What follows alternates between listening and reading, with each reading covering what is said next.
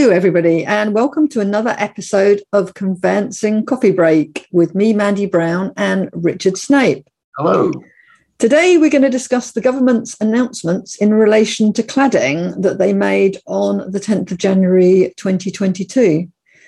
Richard, can you just remind us of the background? Yeah, it's um, something we've discussed before in these uh, news flashes because it's obviously one of the hot topics of uh, residential conveyancing and has been for a couple of years now. Uh, it's these dreaded EWS1 external wall system certificates that uh, the, the, mortgage companies are wanting for, for high-rise buildings. I'll also mention the little bit of history about it. It's obviously it was about Grenfell. The Grenfell disaster was in um, June, June the 14th of uh, 2017. And there was no standardization amongst the mortgage companies. So in late 2019, they, Royal Institution of Chartered Surveyors, together with UK Finance and the, uh, the, the, Building Societies Association, introduced these EWS1 certificates, which were originally meant to be for buildings, high rise residential buildings of uh, 18 meters or more, you know, roughly six stories in height. But uh, again, something I've mentioned before, what the government um, in January of 2020, almost two years ago now, they introduced uh, guidance, advice in relation to multi-story, multi-occupied residential buildings that said that you might need these things for less than 18 meters in high build height to buildings with uh, any form of cladding and also something called high pressure laminate. And then you suddenly started to see three, four story buildings uh, where the mortgage companies, the valuers would tell mortgage companies that uh, we required one of these EWS1 certificates, which were taking a huge amount of time to, to get through, not least of which because uh, people couldn't get insurance unless you were a recognized uh, fire safety inspector. And a lot of people listening to this will know that the chaos it's been causing in relation to flats. Have there been any other recent developments? Well, sort of not so recent, but um, back in March uh, of 2021, March the 8th, uh, the Royal Institution introduced, uh, well, it didn't actually come into force until April the 5th, but they produced new guidance as to when these things would be required.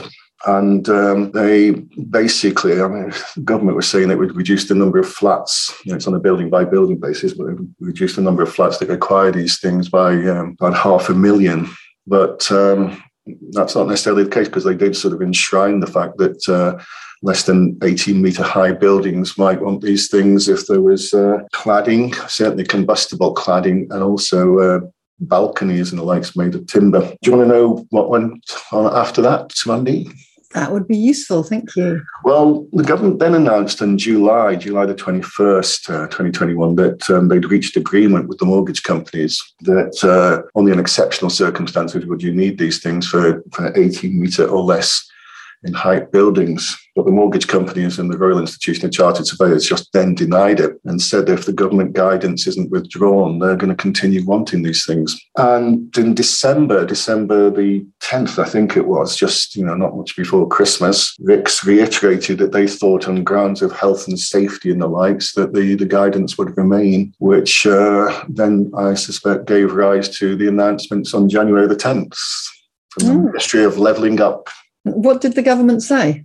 Yeah, it was. Um, I say it was the Ministry of Levelling Up Housing and Communities. It sort of just rolls off the tongue.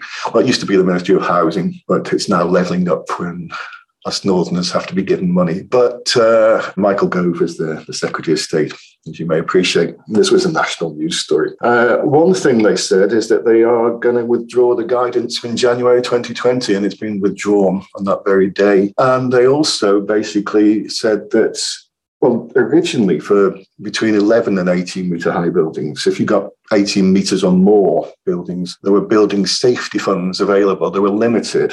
The original versions came to the end at the end of June, but it was then announced and uh, was reiterated on, in, on January the 10th that the building safety funds are going to be extended further another 5.1 billion pounds, but only for 18 metre or more in height buildings. I mean, the original plan was uh, that if it was less than 18 metres and cladding needed to be removed, the government would have a loan scheme whereby flat owners would only be paying a maximum of 50 pounds per month back to take out a loan from the government. That wasn't that's been dropped now officially. I think we all thought it was going to go. That's uh, you know make one of the major announcements is the government's now given the, the building industry and the developers two, they say two months, but uh, to get their own act together and have meetings and the likes. And if they don't get their own act together, then the government's going to impose obligations on them.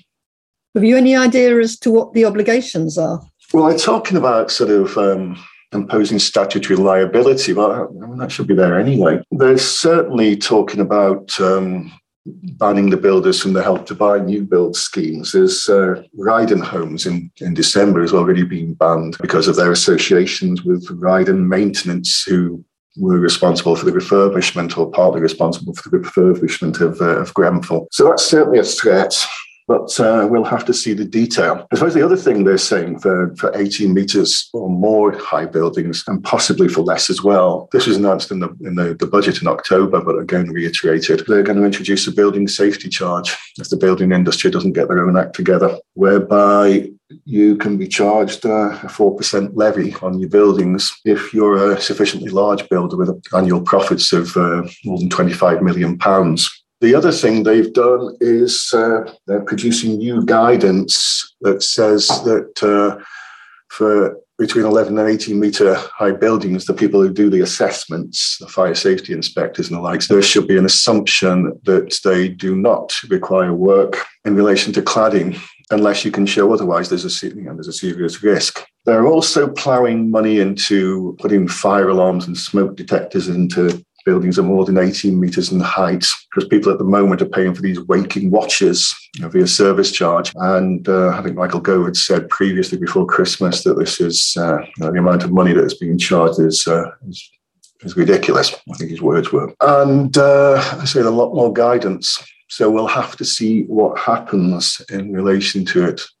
But it's good news that the, the 2020 to January 2020 guidance is finally being withdrawn.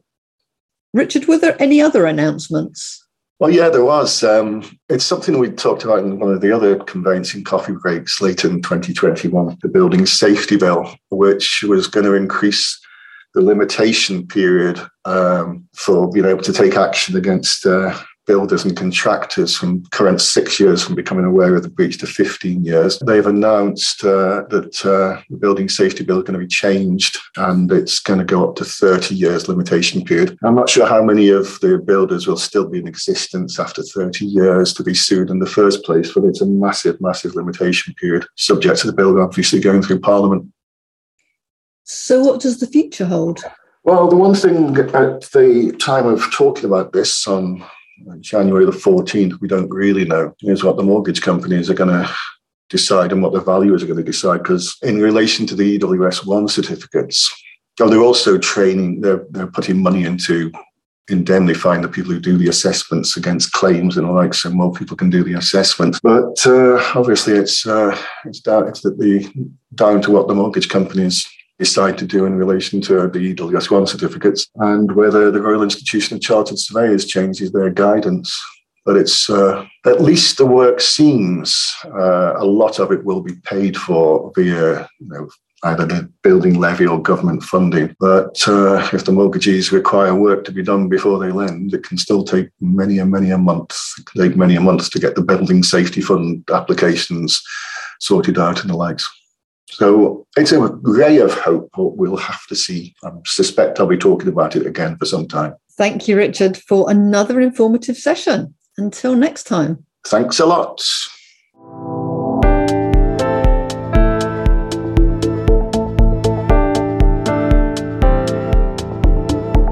You have been listening to another episode of Conveyancing Coffee Break, the only podcast for busy conveyancing professionals brought to you by Lawsure Insurance, the UK's leading provider of title insurance.